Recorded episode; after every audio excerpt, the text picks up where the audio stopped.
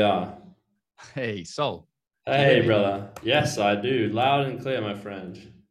All right, man. What do I call you? Do I just call you Sol? Yeah, Sol's good. All right, man. Uh, Fantastic. Fen is is De Villiers Dutch? Um, uh, well, actually, it's uh, South African. oh, of Um, course. I did think Boer maybe as well. Yeah, it's just it just it's De Villiers. Yeah, um, it's it's just an old French Huguenot name actually. Um, my father's from SA, so Yeah. um, so yeah, that's kind of where the name Cool. originates from. Yeah. Yeah, I, I I did think that initially, but then I was like, wait, he has an English accent, so how does that work? So yeah, it's not. I, I don't have like a um, a really strong um, SA twang. Yes, my, yeah, uh, yeah, yeah. It's slightly there though. Now that you think about it, you know. yeah, I suppose if you if you were to concentrate on it, then yeah, people can Yeah. kind of point it out. I mean, m- my dad has it, but I Yeah. I sound just yeah more sort of more sort of English, shall we say? You're, you're from you're from Australia, right? Or Yes, born in England though, so English, Ah, 100% English stock, but from Australia, raised in ah, Australia. okay, all right, gotcha, Yeah. gotcha. Cool, man. Well, how's it been going? How is the world of incredible sculpture and art that you put out? How is that all going at the moment?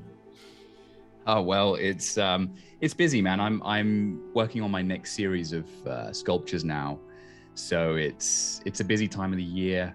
Um, I've got uh, another sort of exhibition coming up, so it's it's just this year is just going to be taken up with me uh, carving and casting work into bronze and stuff like that. So it's it's full on. It's For full the on. Bronze Age, the new The Bronze Age. Yes.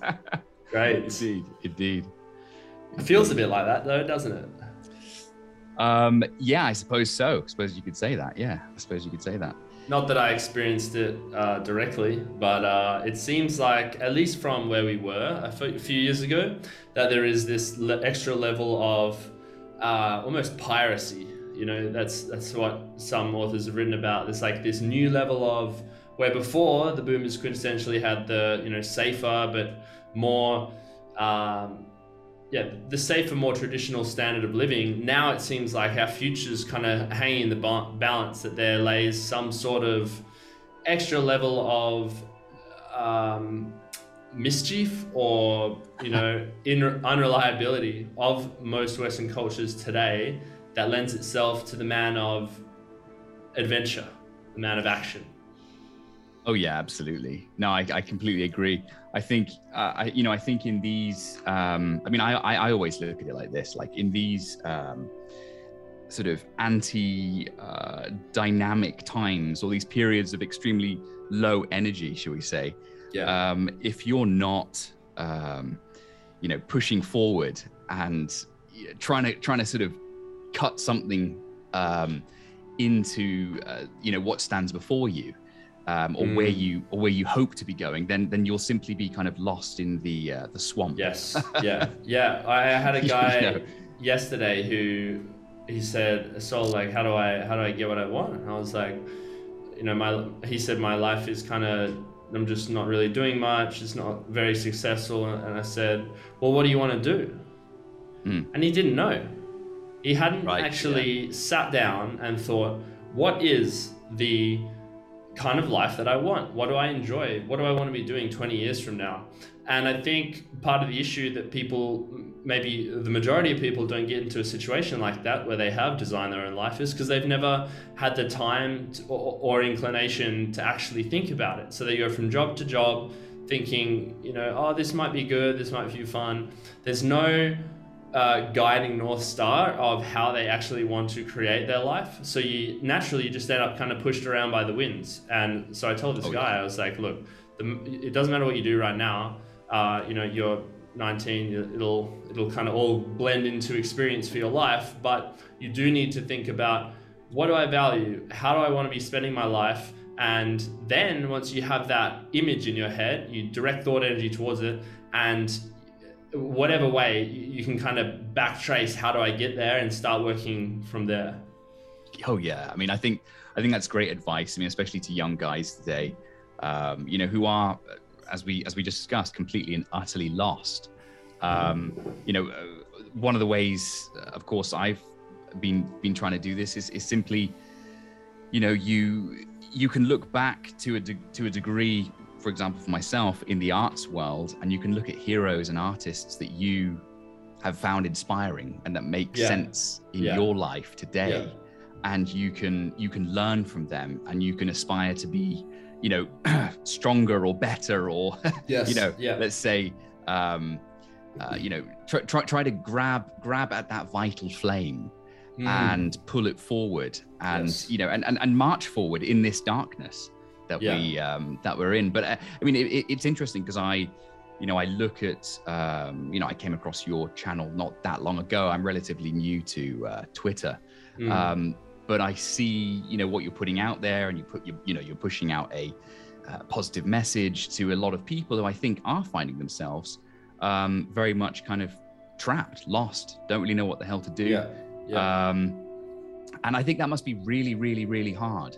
Um, I mean, I'm fortunate fortunate enough to have, you know, arts as my practice. yeah. And I think that's something that you find with a lot of guys when, I mean, certainly in your circles where it's like you encourage them to get involved in in in a discipline like uh, weightlifting or you Mm. know just just you know sculpting your body or you know sculpting your body and, and therefore you know having a healthier mind yeah. um, to traverse this Yeah. this place we find ourselves in um, it's it's of key key importance now uh, now more than ever I would say Yeah, I mean, it's it's just what I've kind of I feel like is my current role uh, and service to the world to just let people know what I've learned myself in my experience, and then there there are.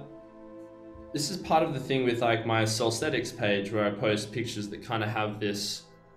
You can't quite put your finger on it, but there's some artists or photographers or just the vibe of the picture itself that communicates this vital living, which it seems Sure. to have just gotten lost. Um, yes like you said.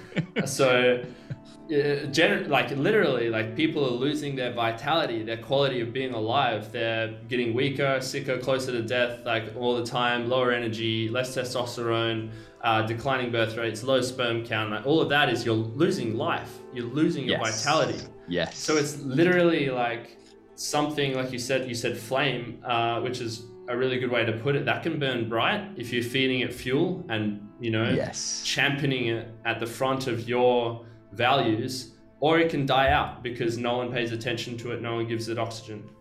that is you know it's yeah absolutely so true and you know this is something that, that I, I suppose we kind of resonated on we kind of connected on because Yeah.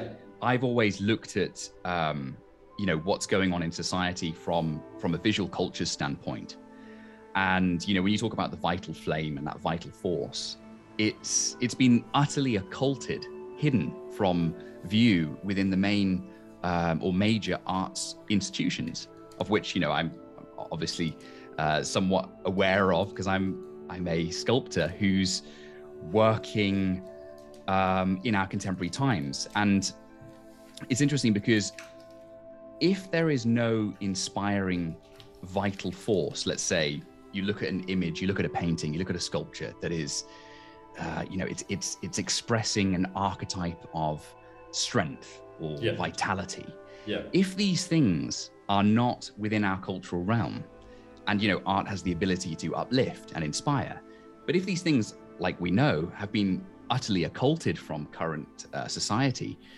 then it's it, it's like it it it it only um it only uh, adds to the uh, you know this this this this mist that we're all walking through and and Mm. yeah i mean it's it's it's like i've i'm i'm a sculptor who's who's watched this now and i've come to the understanding that instead of getting into the whole political scheme of things and getting involved in left and right and all this kind Yeah. of uh, you know petty petty kind of games that, that you can end up going into i wanted to look at this this entire this this entire thing from an energetic and cultural standpoint Yes. I wanted to look at it and say, um, you know, where are we? Where are we going? And I wanted to stand for kind of the polar opposite of what our culture is, is currently putting out. As you say, you know, it's it's it's there to actively weaken you. Yeah. It's it's there to to drain your life force Yeah. um, and what's going on. And, and this is something that I um, started to very much uh, come in contact with and became aware of um, as a young student in the arts, but then as someone who went on to carry on a career in the in the sculptural um, sector, shall we say? Because it's it's um, you know I think Sol, when you when you really look at it, art and true culture is there to uh, express life and to uplift. That's my belief. Yeah. It's it's there to provide and give power to the viewer and instill power in the viewer. That's my opinion. It's it's to provide the viewer with a sense of inspiration. Inspiration is a very strong thing. Yes. It's a very very primal and powerful energy that runs through you when you're in that state actually, that state of inspiration. Yeah. And so if you look at the current arts and culture system, which is a very tightly controlled system, mm. all of the major institutions are running on a script they will only allow a certain type of art to be displayed even really it's it's oh yeah i mean it's it's it's the if you look at the contemporary art scene it's obsessed with the politics of identity. Yeah. it's it's very much looking at like you know if you go and see a contemporary uh, gallery museum or theater you will come in contact with art that is concerned with race gender sexuality power and privilege. Labels. Just just these sort of like labels yeah. And it's playing to this very cultural marxian nonsense. Yeah. Um, and and the art is very much rooted in the philosophy of deconstruction which is this this this element of you know you you take an idea and you essentially you rape it of all its worth. You you pull it apart you disconnect it from context and you keep on going until there's literally nothing left. Yeah. And this is this is directly connected with you know what some people know as uh, sort of the cultural Marxist uh, view. Yeah, and you'll begin to understand that there are certain expressions within the arts that are no longer allowed, and that have actually been occulted, and there's certain expressions that simply do not fit the script and narrative uh, that we've been prescribed. And I say prescribed because, frankly, you know that is actually how culture is today. You've been given a very narrow view, yeah, and it's like there there is there's an acceptable element that you can work within as an artist today um, that can only be sort of expressed and explored within that very, uh, you know, sort of tight, constricted element of, you know, that I spoke about.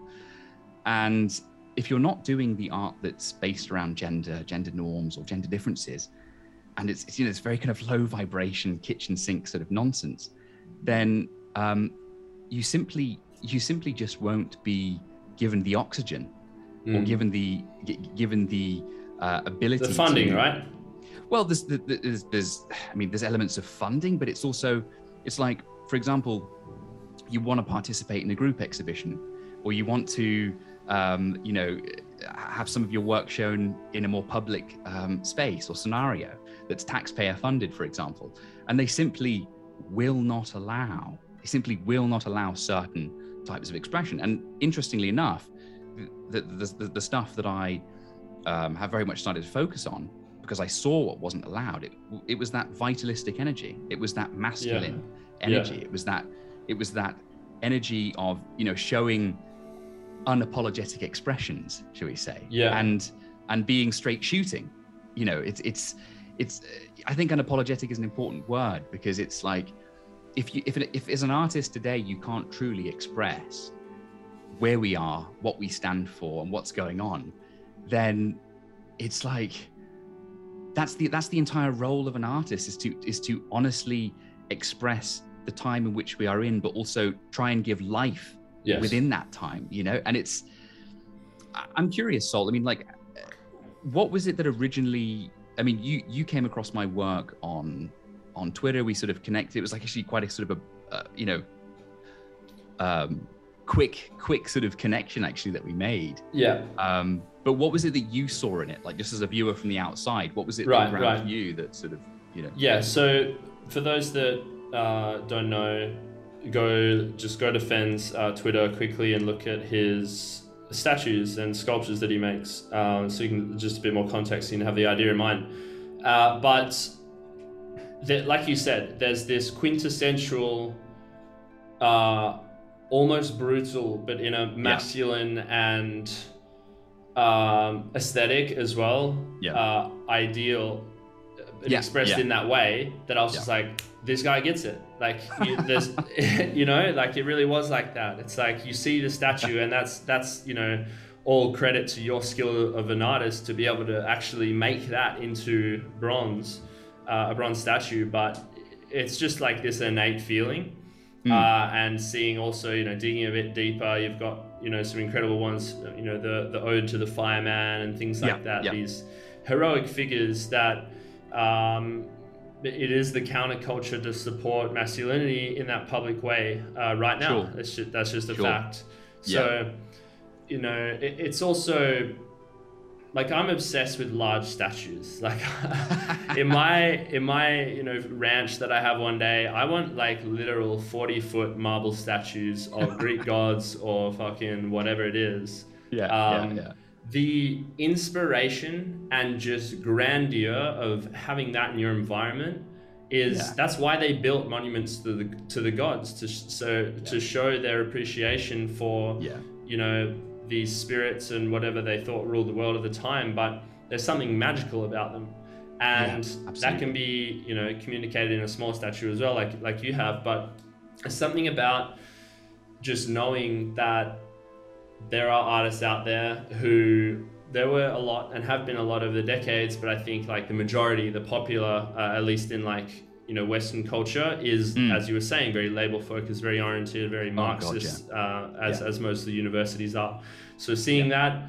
that uh, was just cool, and I know that you know having having the if, if when I rule a city, uh, they're going to be mandated on on street corners so that the the populace have, as you say, have that dose of look at you know look what we stand for. Look at this monument that we've managed to sure. organize and put together for our community, and and doesn't it just represent like a, a hero of ours? You know, people are immortalized in statues if they've done particular heroic things or they're they're an icon.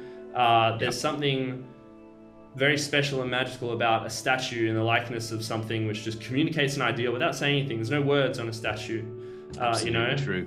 Yeah, yeah, absolutely true. Yeah, I mean, uh, you, I, I, think you, yeah, you put it really well, actually, Sol. I mean, um, that that that's, I suppose that's the thing that, that that always sort of enchanted me. Actually, was that you could, you know, culture and art is something that really brings people together. That that you know they feel deeply and it speaks to their spirit. If, it, if it's honest culture, I mean, of course, you know, coming across honest art and culture today is is is, is difficult. Yeah. But but when you like, you know, you, the way I try to try to explain it is you when when you hear like some music that you really like, or when you hear or, or, or, when you sort of come in contact with i don't know a great theater piece or some real honest strong art yeah. it, it really does make you feel energized and un- unstoppable right? Yeah yeah. You know it, it's and it's a feeling that you don't might as well be magic you know? Yeah yeah indeed indeed yeah. I mean and and actually being within that state is well it's very very dangerous in fact to to to actually have that uh, have that energy or to have a, a certain group of people um, you know energized by true and honest culture that speaks to their spirit mm. um, because of course it, it, again it goes back to that thing it's that life-giving energy if you feel that force. way then you're not going to accept slavery you're going to be like hold up uh, actually no i'm going to leave my house but and this this is where the connection with health and this kind of intersects is where Absolutely. because they have slowly weakened us through various different things that you know i've mentioned a million times in this podcast um, mm-hmm. food quality plastics, sure. pollution, um, you know, EMF, you know, everything, the, the pharmaceutical industry, the medical industry, all of that, yeah, it's, each one is a little bit, but when they all add up, it's like you're going to have a weakened human on average oh, yeah. uh, in the society. And why is that? Because the weaker you are, the better they can take advantage of you. It's, it's very simple. Yeah. Um, yeah. So the, the, the the statues are almost like this recharge that people can tap into to kind of get onto that track, which is the same thing as taking your health uh, to that next level and, and being aware of the modern kind of detriments to it. Yeah, I mean, this is this is something. I mean, is you know, again, you you get it, Sol. It's you know, when you look at art, this is why I really encourage people to because you know, a, a lot of what's going on in the culture in, in the culture sector is people have this this feeling where they don't they've kind of they've kind of turned their back on art and visual art, shall we say, or fine arts, and because they they just see what's currently pushed today, and they think to myself, well, so much of this doesn't speak to me, and they kind of disconnect.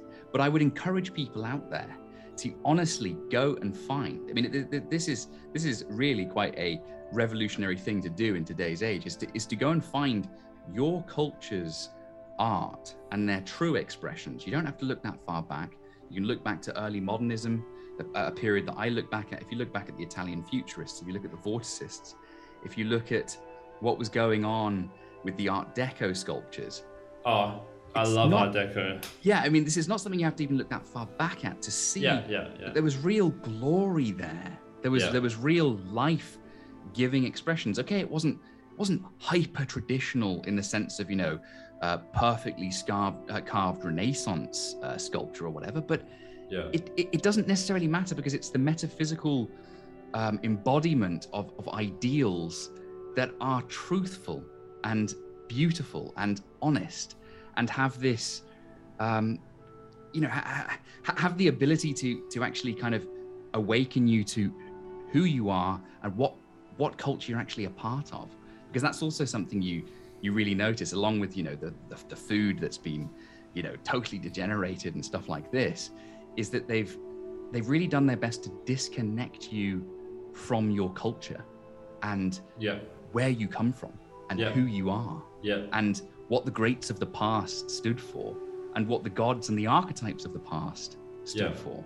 I mean this is something that i i constantly try to do in my own work. I mean it's an early it's an, it's in its infancy really but i always try to connect to archetypes because those because i feel like art should talk to the the universal and the eternal the timeless.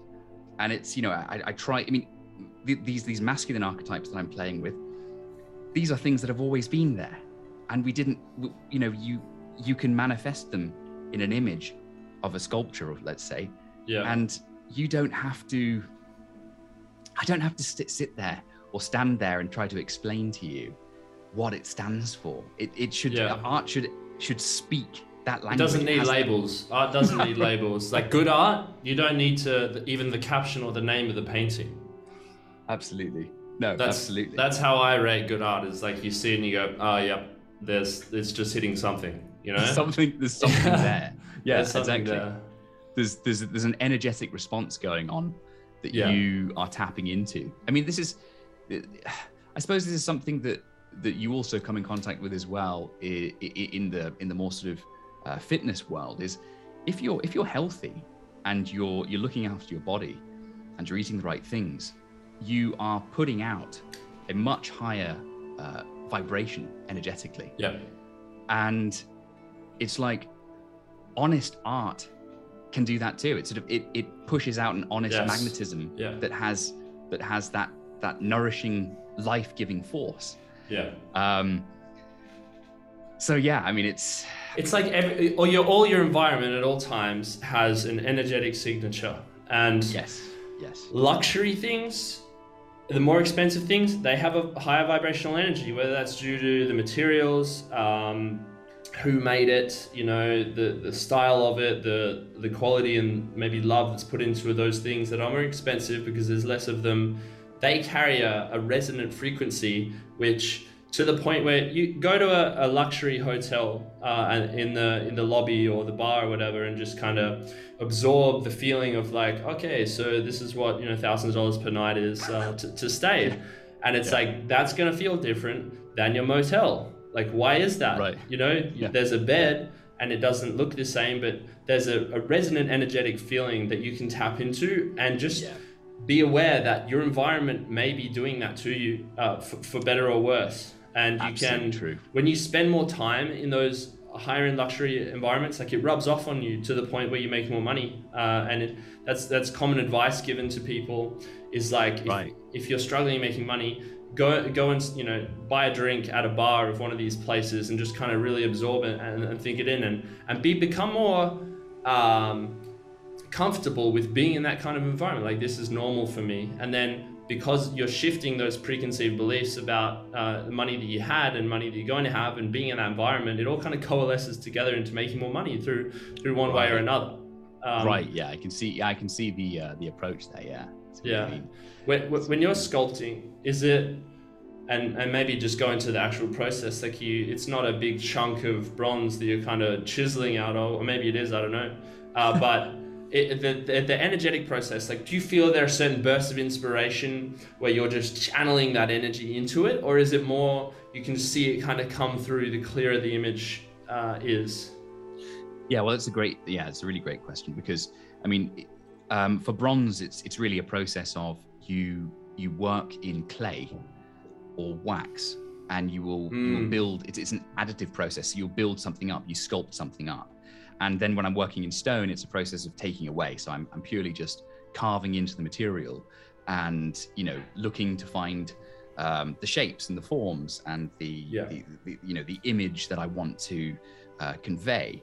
But of course, that image that I want to convey, or, or you know what I'm actually uh, trying to express, comes through me as an as an energetic response. It's it's like you feel it in your belly. You're not yeah. spending the time, you know, really thinking about oh it's going to be like this and it's going to be like yeah, that. Yeah, yeah. It's it's a process of channeling. Um, well, that creative force, and and and yeah. you don't feel it in your head; you feel it in your belly. I think that's something that yeah, it's it's an element of that, but it's it's it's something that I I always find quite difficult to actually put my absolute finger on and say it's it's it's exactly this. But yeah, I can only speak of it in energetic terms. It's like you you are in contact with that material and you're channeling a certain energy and yeah. it's you're following the process yeah. and this picture that you're trying to put into the stone or the or the clay or whatever it, it begins to make itself known to you and you follow that force cool. you follow that energy and it's very much a organic process I, yeah. I, don't you know i do drawings before i make a sculpture or, or i'll make small maquettes or little figures but it's never it's never exactly the same and i'd never want it to be absolutely yeah. the same as the drawing it's i think you you must allow you must be in a process of allowance it's, it's what they call you know getting in and out of the zone you know yeah. if you're yeah you can you can experience the zone as an athlete. You can experience the zone as as, as someone who's um, you know painting a picture or drawing or or sculpting.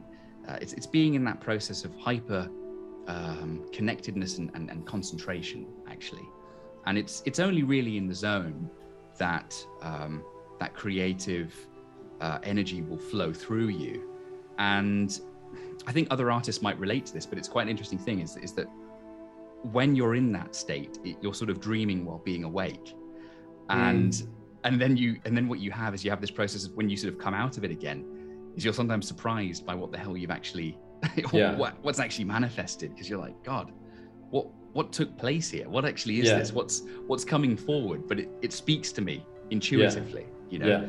Um, and I think that's the thing is is I always find that you know you make it as an artist you make something and it comes from an intuitive response and then you show it you put it on display you bring it somewhere and other people then recognize something within that and they say oh that speaks to me. I don't even know why but yeah. it speaks to me. And again it, it, again it comes down to that it's that energetic response that you that you have. And, and some people don't you know some people feel it other people don't feel it at all and that's totally fine you know it, it's not for them you know yeah. it's that's that's the yeah, there do seem to be certain people who, well, you know, these these ends up being the greatest artists uh, of our generation, and they are idolized for a reason. Is because they have some uh, level of the ability to channel into this thing that everyone resonantly feels that not many people have, and you know, they were chosen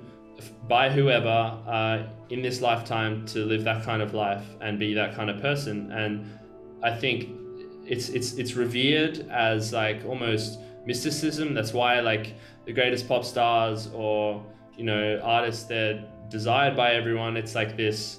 Yes, they're rich and famous as well, but there's even the the broke musician if they have that real spark of something divine inside them it's it's it's so beautiful to kind of experience and and just even uh, have that feeling that connection with it. Uh, and it, I think it is something that you can cultivate. Um, I sure. think a lot of people absolutely may, like you're saying, they, they intellectualize the creative process a lot, and that's yeah. maybe a result of our cultural kind of grind yeah. production uh, yeah, absolutely dominant culture.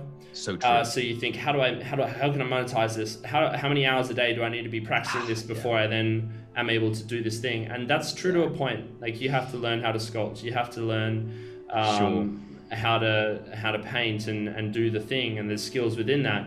But there's another side of the creative process where because you are showing up every day and trying to get into the zone, the zone becomes more accessible to you. Yeah, yeah, no, you put it wonderfully, Sol. Actually, yeah, um, it, you know, it's it, it's something that I've often said because since I came online, there's been a number of actually um, young artists, painters, sculptors who have reached out to me and they say, "Oh, you know, it's really great that you're trying in your own way to try and forge another way or show another way." You know, yeah. and, and I yeah. am simply in my own small way beginning to try to forge another way. It's early days, but it's great to see that it inspires or has started to inspire other artists. Yeah. And they ask, you know, could you give me advice? What shall I do? What can I, you know, how they, they sort of say, how can I do this? I've got my day job. I'm doing this. I'm doing that. And it's Excuses. true. Yeah. Well, there's the, you know, there's that, of course, but it's something that you've touched on there is it's like we spend a lot of time trying to over intellectualize the process of going in on being an artist or being someone who actually wants to go ahead and create. Yeah. And you know, you, you've got these barriers where it's like, oh, but how am I going to do this? How am I going to monetize it? And I find this, it starts to get into like a really difficult and profane area. Um, of course, you need to, to a degree, uh, monetize your art. Of course, otherwise you, you simply can't do it. But those who spend more time getting into the process and genuinely making, genuinely creating, and pushing forward with that inner voice that is telling them to make the art. I think that's a much better place, a much better uh, thing to follow, rather than coming at it from this this other theoretical standpoint of, oh, but how am I going to do this, and how's that going to make, and how's that going to happen? And yeah, yeah. It, it's like it goes back to this esoteric thing of, I believe that if you look after the work, everything else looks after itself. In the yeah. sense that if you follow that energy yep. of creation, then you are going to be. And this sounds very esoteric to a lot of people, but you're going. Well, God provides. God provides, and it's, there's it's, yeah, there's, you know that's what it is.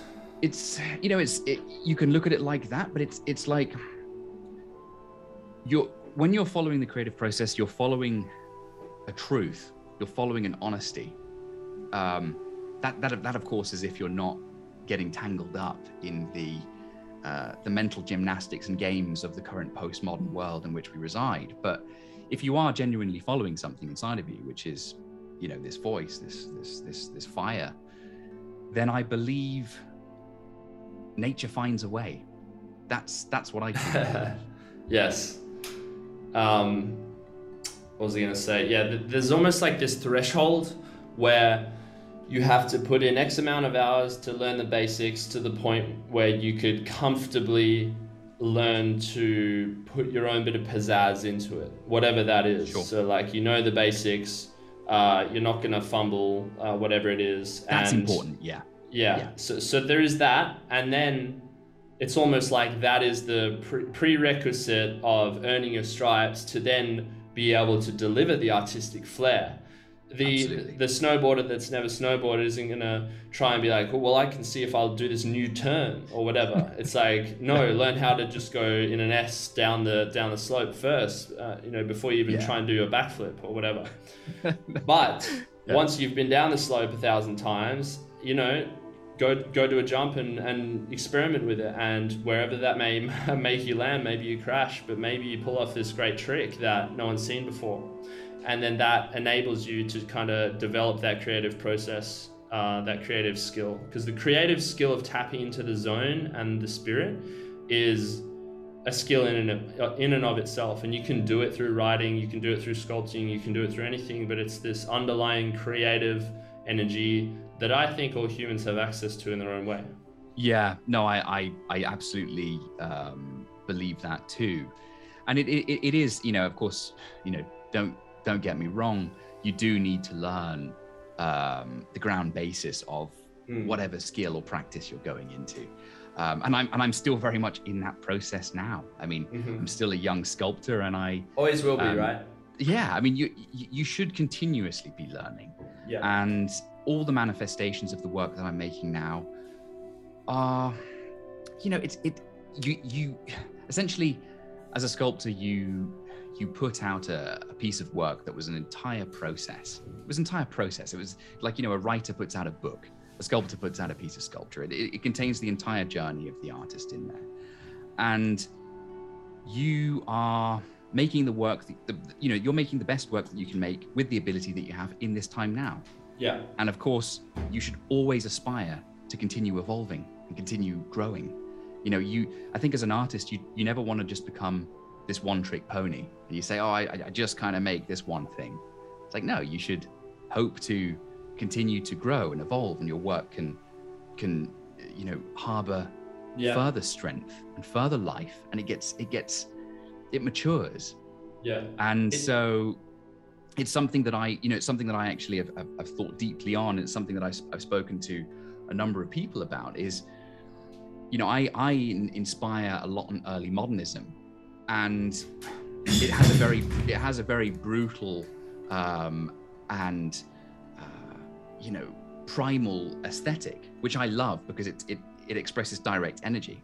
But then you have people who are like, well, I'd like to see it more refined, and I think that's you know I think that's a really really great thing to uh, to think about because that's also where I'm very interested in going as well is is continuously growing. I'd never want to become completely just trapped in one in one style. Yeah and yeah. just say, oh, this is me now, and this will be me for the next yeah. 50, 50 years or something. Yeah. It's like I'm actually now in my next series of work, I'm starting to look into Art Deco. And I'm start starting to take more of that inspiration and bring yes, it together. I'm excited with, to bring that together with with some of the some of the more um, you know energetic, um, futurist inspired uh, works. And and so it's I'm kind of in that process now which I'd like other artists to get involved in actually, um, is to ask these aesthetic questions of today and to say, what is a style that resonates with who we are today? And actually, not only who we are today, but where we are going. Because it's, I think that's an important thing, is that if you look back in the past, there were different art movements, there were different styles, there were different things going on. It was very, very, very exciting if you if you look at the visual arts of the past and the different movements that were involved. And I think it would be great for that to come back again today, where you could have artists that have different inspirations, some artists that are far more traditional, some artists that are far more classical, some artists that are, you know, uh, really in the forefront and avant-garde and trying to push push aesthetics um, into new realms. That's what a healthy culture should be. It should yeah. be um, brimming with all kinds of different possibilities. Yeah.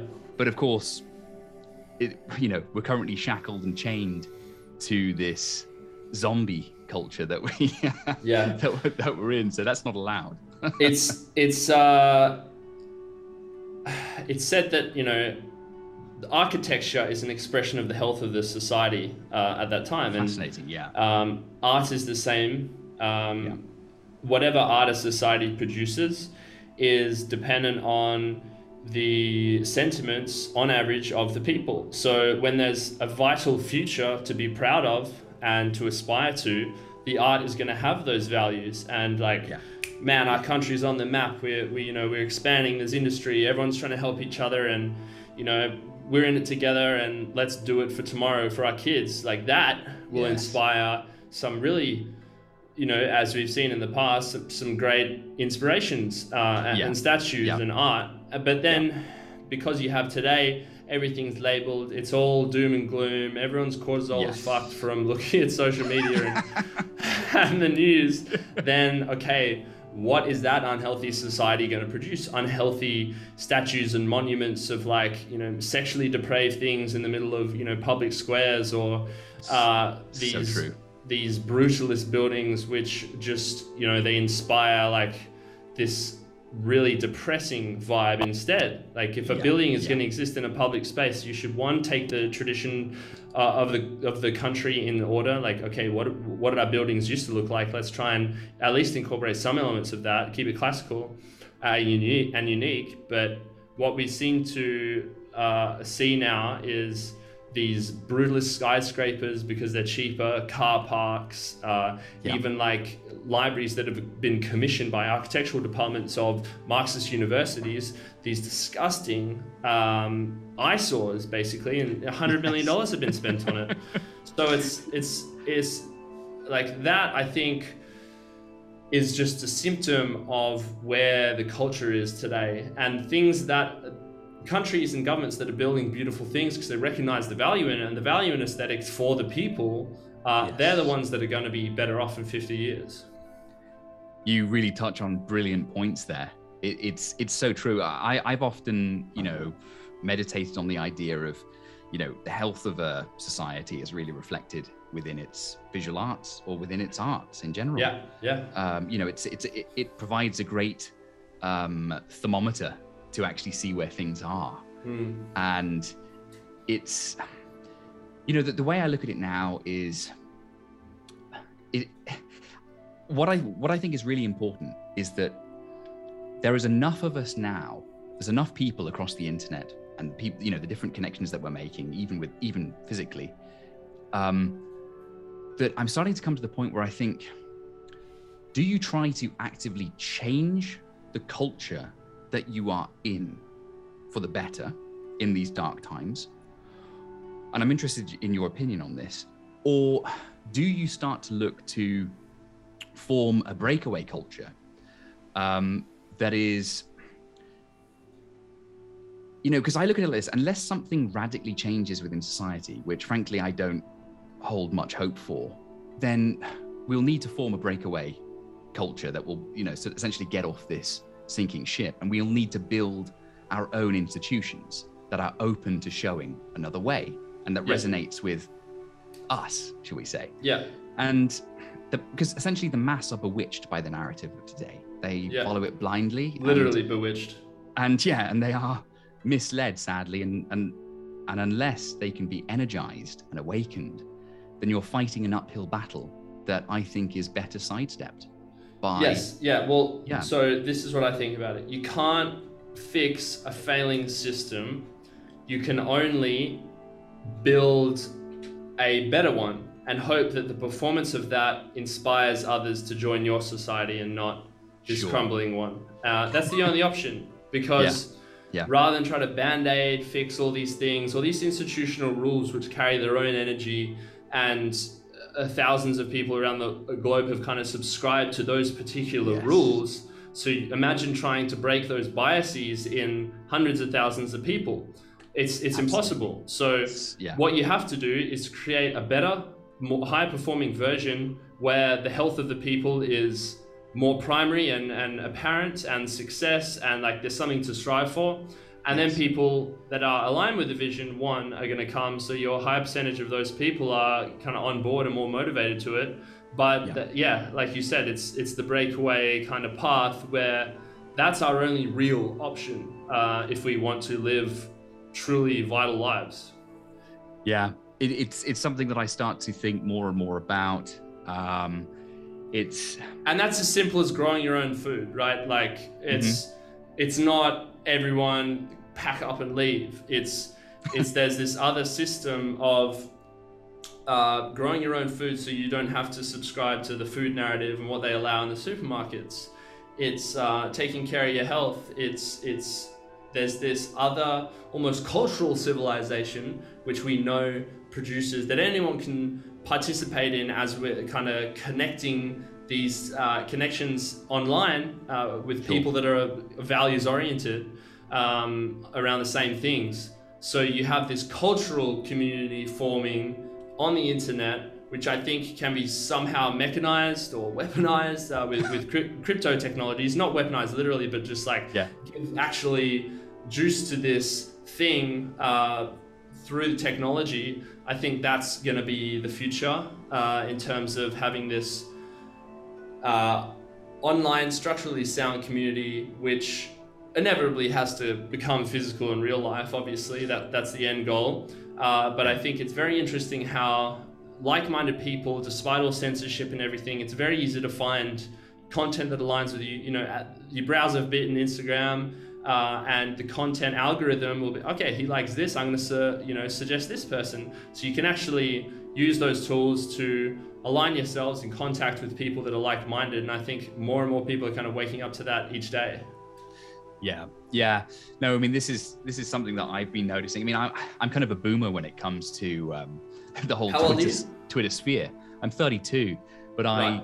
I, I i never jumped onto this whole twitter thing until Yeah. relatively recently. I mean i made a Yeah. twitter account a little while ago but i never really got into it as much as i have done recently. Yeah. Um, I mean, I'm not fully versed at all in, um, you know, for example, BAP and all this kind of stuff. I haven't read the book. I haven't gotten into all that kind of stuff. yeah Um, I, I still, like it you should I still need to, I still need to sort of check this stuff out. Um, but it's, it's interesting because I think that's one of the great gifts of the internet, at least, is that we can indeed form, um, you know, these uh, these digital meeting places, let's say, and it's as you say. Eventually, though, it's going to have to become physical. It's going to have to become and, and manifest itself in the physical world. yeah And that's actually now where I start to become excited because I think there uh, it's undeniable now. There are there are literally thousands of us, millions of us, who are starting to awaken and Yeah. figure things out. yeah And that's a very, very, very exciting place to be, especially for, well, I mean, for culture, for health, for all kinds of things, because Mhm. it doesn't take huge amounts of people, going back to the mass narrative, it doesn't take huge amounts of people or percentages of populations to cause an entire shift in um, the thinking of a society. It, you know, some some say it's anywhere between three to five to ten percent, even. So yeah if you, yeah if yeah you rule of the minority. Yeah, I mean, if you have a group of, of, of an energized group um, of individuals or people who are connecting, who were individuals who are now, you know, more of a kind of, co- co- you know, cohesive group yeah. um, that can inspire. And that, I come back to that word again because it's you ultimately need to inspire and show yeah. another way.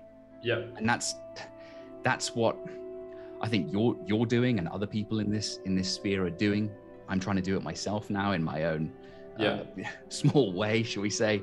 Um, it's not small don't don't diminish what you're doing you know but it's from it's from that that real uh, change can can uh, Yeah. can take place, yeah and it's inspiration is okay what what what is it really? You are performing or doing something in a way that when other people listen to you or see what you're doing they are copying and doing that thing. That's inspiration. You inspire in me to go do this because you do it Sure. you know? That is at a direct level influencing behavior of others. If you can influence uh, sorry inspire um, millions of people into doing something that's good for their health, good for the health of society, then society has no choice but to get better. That's what it is at a mechanistic level. So if you want to change Yeah. the world, yeah, f- focus on inspiration, focus on yourself uh, doing the things which do inspire others, which will thus inspire yourself and inspire everyone. It's this beautiful network uh, butterfly effect. To that's how you change the world. Yeah, yeah, no, absolutely. And I mean, I mean, Sol, like when you look at the current system that we're under, the current current thing that we reside in here, Hmm. I I do. I mean, the cracks are showing, right? I mean, you do see that the it it like the course. system begins to eat itself, Yeah, and it really does start to become this sinking ship. yeah, And and piracy begins. You know. once there's no stabi- stability of the institutions kind of underpinning everything, then a lot of things change very quickly. yeah it can be a rapid shift and i think that's because there's so many there's so many as you guys would say call you, you would call it black pills there's so many black pills going on in in, in a lot of um a lot of these different spheres and i think the the, the, the sort of the white pill that I that, that I'm certainly uh, taking is that I just I think we're actually starting to see a this is falling apart. It's it's not going to be able to to to Yeah. continue marching forward for too much longer with the way things are going. Yeah. It- it's it's it's not going to be able to continue the just the entire propagandistic machine that is required Yeah. to to have this to have this this entire uh, mirage. Yeah, yeah. um, Lies, standing. lies can never stand in the face of the truth. That's a quintessential fact of life, and anything that's built on lies will eventually crumble and fall. Uh, and the Yeah. truth is always there. The truth is the truth, and what we, what's key about communist ideology is based upon lies. It's based upon you know shaming, and you can't discuss certain ideas. That can never sustain itself. So the black pill is actually a white pill. You know, like Yeah. Yeah, exactly. s- we can all agree that okay, this society probably isn't operating well. Um, people are unhappy. People are committing suicide. You know, no one's healthy. Uh, we're not innovating like we used to. Like something's wrong. Uh, birth rates are declining. It's bad. Absolutely. So if you want that to continue, like if you want things to not break down, then you'll just have that system continue, and it's not working. So this has Yeah. to fall away. The lies have to fall away in order for the truth to remain, and the new society to be built. It's just simple, and there's a bit that's like, yes, lots of turbulence. Um, Oh, yeah. Who knows what will happen? You know, maybe more war, whatever. But ultimately, you have to be white pilled for the at macro change, which means our kids and our grandchildren may very well, well, they will have the type of life that we would desire for them because we will create it and affect it. And the blank space that's kind of left now as institutions crumble, you can fill that with your own creation. Yeah. Yeah, no, it's it's you've certainly put that very succinctly. And you know, it's I think it's about just you know, you mentioned it briefly there, but it's essentially just it's going to be turbulent and it's about weathering the storm. And you've got to look after your mental health, you've got to look after your physical health, and you've got to keep yourself energized.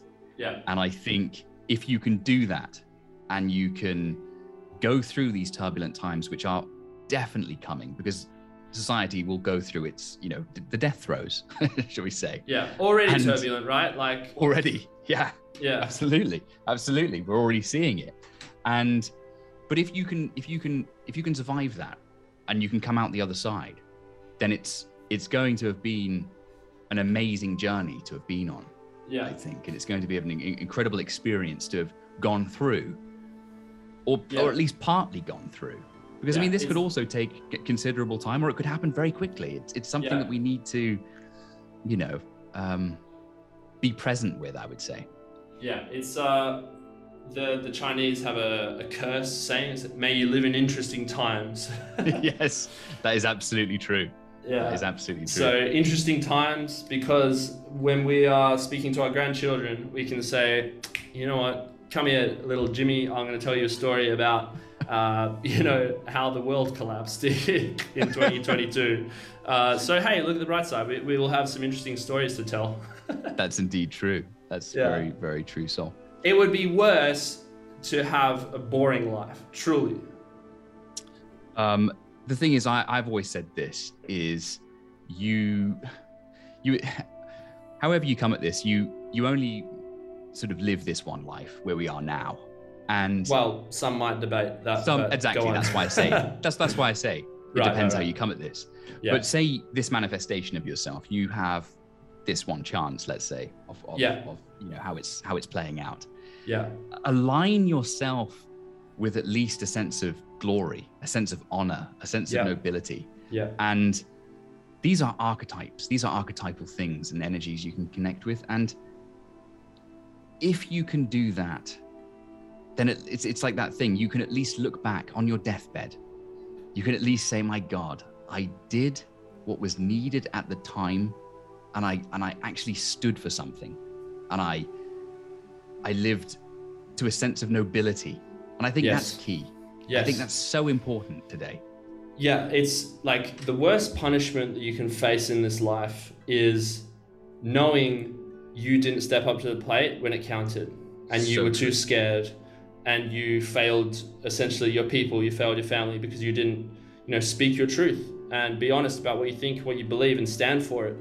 And yeah. that's what we saw at scale with with all the the lockdowns and things. It's like this little incre- incremental um, erosion of rights because not enough people were willing to say, wait, uh, this doesn't actually make sense. Like it's indeed. The, this is why propaganda is, is such a tool because it diminishes the energy of the people through repeated demoralization. And if you're consuming oh God, yeah. this content online that's making you feel upset, everything's bad, uh, I have no energy, like you literally, it lowers your energy. If it's increasing yeah. your fear, you're lowering your vibrational energy. Yeah. So they do that to a peoples and they say, be ashamed of who you are, your ancestors were bad, uh, etc., etc. They, it, it's spiritual warfare, it's energetic warfare, which is warfare uh, on, on some level. It's as old as Genghis, you know, Genghis Khan, when he used to send out spies to the cities, you know, months before he uh, would even attempt to kind of conquer them, and he would get his spies to spread rumors about how Genghis Khan's army is the biggest the world's ever seen. They're the most vicious, most brutal, uh, to the point where the city was so demoralized by the time he came through, they all just gave up. And they didn't even bother fighting him because they thought, well, there's no way we can have a chance against Genghis Khan's army. And then he rolls in, and maybe the army isn't as big, but because they had already given up, the war was won before he even had to pull out his sword. Wow, that's yeah. That, I mean, it's it it is it's brilliant that you bring that up because it's it comes down to that thing again, isn't it? It's it's the it's being able to instill fear, and if you if you have uh, a sense of fear in the mind of people, um, and I think that's very much what we have today. It's like um, I recently posted a quote on my um, um, on my Twitter page, uh, and it states, you know, like all the enemies that we now face are internal, and the biggest enemies yes. that we face are in our own minds yes. the feeling that we shouldn't say this, we shouldn't write this, yeah. we shouldn't speak this, yeah. we shouldn't think this. Yeah. These are the biggest enemy enemies that we have. That was by Bowden, Jonathan Bowden, and I think it's just so absolutely right on. One of the it's. So, it's absolutely, it, it's so damn right on, and it's it's something that if you're policing, if we're in that state of constantly policing what you're going to say, oh, I shouldn't say this, you know, oh, and, and it happens to everyone. I mean, I even catch myself doing it um, still today. It's, it's, it's been so instilled within us, actually. And if you have that process, then you are, you are imprisoned. You yes. are imprisoned and you're living under a consistent state of fear. And that's where, you know, I think it's great that you bring up the Genghis Khan uh, Uh, um, concept because it's it's like you're really just ruled in your own minds. Yes. You don't have to have physical chains on. You don't yeah. have to be, um, you know, having someone put you in a gulag, because yeah. the prison is carried everywhere with you. Yes, you. It's so our mind. You are the prisoner, the jailer, and the jail all at once with everything. It's it's at a very you know, simple level in terms of your self-limiting beliefs, that keeps you in a chain uh, that affects your reality because as we believe is as we perceive, and that's what we see uh, in the world. It's, it's very simple. The the outside is reflected is a reflection of your inner mind. So if you have all of these chains on you, you've accepted that I can't say this, I can't go here, I can't uh, delve into that idea or concept, uh, and, and you can't express your true honest feelings okay, so you're a prisoner. Like, what does a prisoner do? They speak when they're spoken to. They can only go in a certain area, um, and they're locked inside. They don't have freedom. If you don't have mental freedom, that's the stuff because like you can never leave that jail. You're in there 24 hours a day, seven days a week. That Absolutely. is the worst mental prison, worst prison to be in. You know, obviously, I don't want to be a physical prison. There's lots of prisoners going through very, very no. hard times, and it's both oh, in there, right? Absolutely. But at scale, if you haven't broken any laws, you are within a mental prison, and a lot of the state of your life is looking at yourself and saying, Well, why don't I just walk through that door? Why don't I just delete this wall from my mental reality and then I can step outside? I'm not in prison anymore. And part of that is being honest with everything and these ideals of nobility and sacrifice yeah. and heroism they speak yes. to that freedom absolutely true. Absolutely true. You must align with these things. You know, the uh, the civilizations of the past did, and it, they're they're extremely powerful. Again, archetypes that you must you must align with, especially in these times. It's um, it's really it's. I think you put it well. It's like you you can you can everyone has the ability to walk out of this prison it's actually you know it's it's simply just being able to have the courage to leave the chains at the door and walk out the door. It yeah. in a sense if the, if you had that kind of it would almost be like a mass enlightenment that could that could happen. Once yeah. the spell once the spell is broken yeah. again coming back to sort of esoteric terms it is a spell. It's a spell yeah. that has been cast upon people. Yes. And once that spell is broken um, you could overnight things would be radically different right in society and and that's the power of the twitter sphere we find ourselves in is that memes yes. will poke fun at the lies of the institution uh, and yes. when you see a meme that you know if maybe you're on the cusp of all these ideas you, you haven't quite had the wool pulled from your eyes you see a meme that develops or sorry delivers a particular point of information or pokes a hole in you know one of the reigning statements that they kind of take to be true in a funny way humor disarms and yes. humor allows you to tell the truth without people getting upset because the context is like well it's it's funny or you deliver in a certain way that uh, that gets people to think about it or it gets it into their brain beneath the guarded defenses which are usually set in place so that if they see the color red they can go oh that, no that's blue that's blue actually. Like that rejection of reality through humor through art as well yeah. um, that is the role that those things fill. And that's kind of like you, you, you, you send out one tweet which might change someone else's perspective in a, in a simple way which they then carry on to their family. A bit of information hey guys we probably shouldn't eat that uh, because look yeah. look at this. And then the whole family gets healthier. They have more energy to uh, pursue whatever they want to do in life, and the health of the society increases, and so does their vitality, and therefore so does their inability to be ruled over. Yeah, yeah. I mean, it's great that you bring up memes actually, because um, yeah, since getting involved further in Twitter, I'm just absolutely blown away by some of the fantastic. It's incredible. Memes. Such a high level of intelligence as well. God, yeah. I mean, it it, it really, it, honestly, as a as a visual artist, um, coming in contact with memes and seeing seeing how masterfully they can disarm yeah. and completely switch an idea. Um, it's it's absolutely incredible. And and there was like that that thing I came across not that long ago talking about the, the, the magic of memes actually. And they are magical. But then again, visual culture in many respects is you know is a sense of magic because you you're able to transmit an idea. You're able to transmit a visual idea. It's instantaneous and ideas spread. I mean, yeah. you know, ideas spread like a kind of a virus, even. Uh, we, yeah. we see how certain ideas are spreading in society today, and we see how counter ideas spread through them. But memes just give that immediacy. It immediately can can sort of, um, it's like again, it's like casting a spell.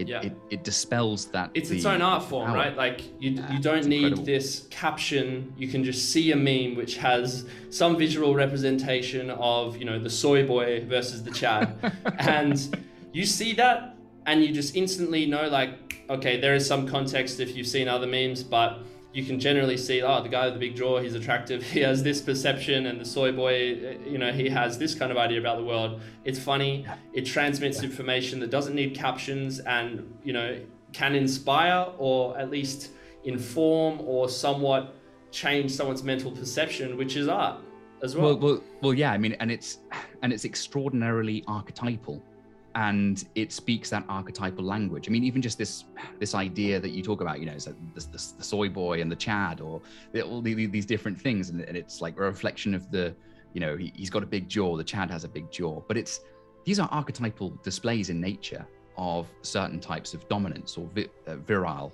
uh, expressions yeah. within within nature. But it's brilliant to see them being archetypally connected to in the digital age of meme culture and yeah. these are things that we've, I mean, we as human beings um, know instinctively. We can see these, these, these elements and displays of power. We can see these elements and displays of, of um, youth and strength. um, you know, within people, for example, but also within animals, because it's all again archetypal, and that's why you know, I I, I connect I connect as a, as a as an artist in in the visual realm because, again, it's talking to archetypes. I think if you can if you can um, if you can control the archetypes, and you can you can display the archetypes and you can put them forth, which is what memes do brilliantly then that is a beginning of peeling back the veil and and exposing the kind of um, the well yeah essentially the matrix yes. you know it, it it really it really speaks to that and i think that's absolutely uh, fascinating i mean especially like this this thing this thing that was coming about recently um, where that um, that woman was asked to define uh, define a, define a woman. Did you see that? I mean, I haven't. I, have seen it kicking around on, uh, no. on on Twitter recently, but it's like it's like this thing that you constantly see where people, you'll have a lot of people who um, will constantly ask you to define words whenever you're trying to make an argument or something. Right. Say, right. yeah, but but define this and define yeah. that, and then it's it, it, it's just extraordinary that we. It, it's like a. It, it's this this display of that we don't even know what the hell language stands for anymore because everyone has to define whatever a word supposedly means and yeah. then when you try to define the word someone else no that's not true yeah uh, yeah or, or, or, they'll say but define what you're actually trying to define the word with with the words you're using yeah it's yeah like, yeah it's yeah, extraordinary yeah it's absolutely extraordinary and it just shows that there is absolutely no basis on which society stands anymore it's eroded yeah, yeah. again it's that hyper langolization, and that's not a word, but you know what it means. Yeah, I know exactly um, what you mean. It's uh, the definitions, the labels, all of this kind of illusionary uh, rhetoric, which is just meant to obfuscate and actually like devolve, deride the argument so that uh, what are we, we're actually not discussing the issues anymore. We're focused on these meaningless definitions that don't actually have any real world, uh, tangible kind of existence. But yeah, I, I think it's like human beings haven't changed, right? Technology has just allowed a different form of these things to uh, occur. And back in the day, it might have been, say, there's a you know King Henry um, would would have like a King Henry the drunk would become a meme if they were the the the underclass or like the peasants who were ruled over him. They didn't like him. They noticed he was drinking, so they called him King Henry the drunk. And that yeah. you know, it, it, it removes a level of authority and you can only give authority over yourself. Like someone, no one has authority over you. Mm-hmm. It's what authority you believe to be valid. And that's a totally internal thing. Yes, someone has more guns and could exist physical, you know, uh, punishment on you, but the authority yeah. only comes from what you give them. And yes memes and poking fun and and kind of just figuring out, you know, oh, these guys actually aren't what they say. It's it's it's a way of again improving the level of energy of the populace, and yes, it all comes back to that central tenet of inspiration. Um, you know, memes I'm sure have been the result of you know millions of people going to the gym for the first time, mm-hmm. things like that. Oh my god, yes. Okay, I mean, can you imagine the the mass effect that these memes have actually really had on the real on the real world. Yeah, you you, you actually see that. I mean, memes become reality. Like I, I, reality. I, literally think that if it memes, you know, memes uh, are in the dominant kind of conscious mind of millions of people around the world because it was shared a certain number of times. That many people having that idea of reality in their heads yes. directs thought energy towards it, brings that reality into existence, or increases the chances yeah. of it. Yeah, no, so true, so true. It's um, yeah, it's an extraordinary thing, and that's why I I really do, you know, it it, it kind of just to sort of c- conclude and summarize here is like, I don't put my faith now in the dirty game of politics from either left or right, but I do put the faith in culture. I yeah. do I do believe that that's where the fire lies and the and i think that's where the the changes will come from is that it will come from a cultural standpoint and it's only it's only through um, true culture and also the use of memes and all this kind of stuff um, that you will have a energetic response to what's going on today. You, the only way to counter where we are is through higher energy and higher vibrations. And I think that, um, you know, moving forward, I can only hope that your audience and my audience and all the people that we are interconnected um, with and who we're inspiring or, or, or uplifting will align further with these things. And together that you know that's powerful. There really will be change. There really will be um there we, there, we can achieve the the dreams that we all have if we can just bring a sense of you know cohesion together and actually work together and and and and, and be be more of a a collective force um, in these times. That's beautiful man. I, I i wholeheartedly believe that as well. Um incredible. I, well thanks man. I, I want to just take a moment say thank you for the work you put out thank you for your time to join me on the soulcast uh, i know what you're doing is is inspiring a lot of people myself included so yeah, I just want to thank you for that. and can you just mention, you know, exactly what you're working on? Where can people look at or or see your art and uh, yeah. just give us a kind of where people can find you? Sure. Yeah. Um, well, you can find me on Twitter. I mean, that's that's where, where I sort of spend most of my time now. I think Twitter is a great um, it's a great platform. Uh, just you can search me up. It's Fen de Villiers on Twitter. Um, I have my my Instagram page as well. You can find me there. Although I don't really post much on Instagram, it's kind of uh, a platform I don't really find that interesting um, as Twitter, for example. And then, of course, just my website where I um, will will need to be updating with with newer works and expressions. But it's just my name, fendevilliers.com. Um, yes, Sol, I would like to thank you a lot for having me on and giving me a platform to um, push some of my ideas out there and uh, have this really interesting discussion. So thanks a lot, man. Oh, you're welcome, man. Uh, I appreciate your time. And this has been Soulcast. Thank you, everyone at home listening.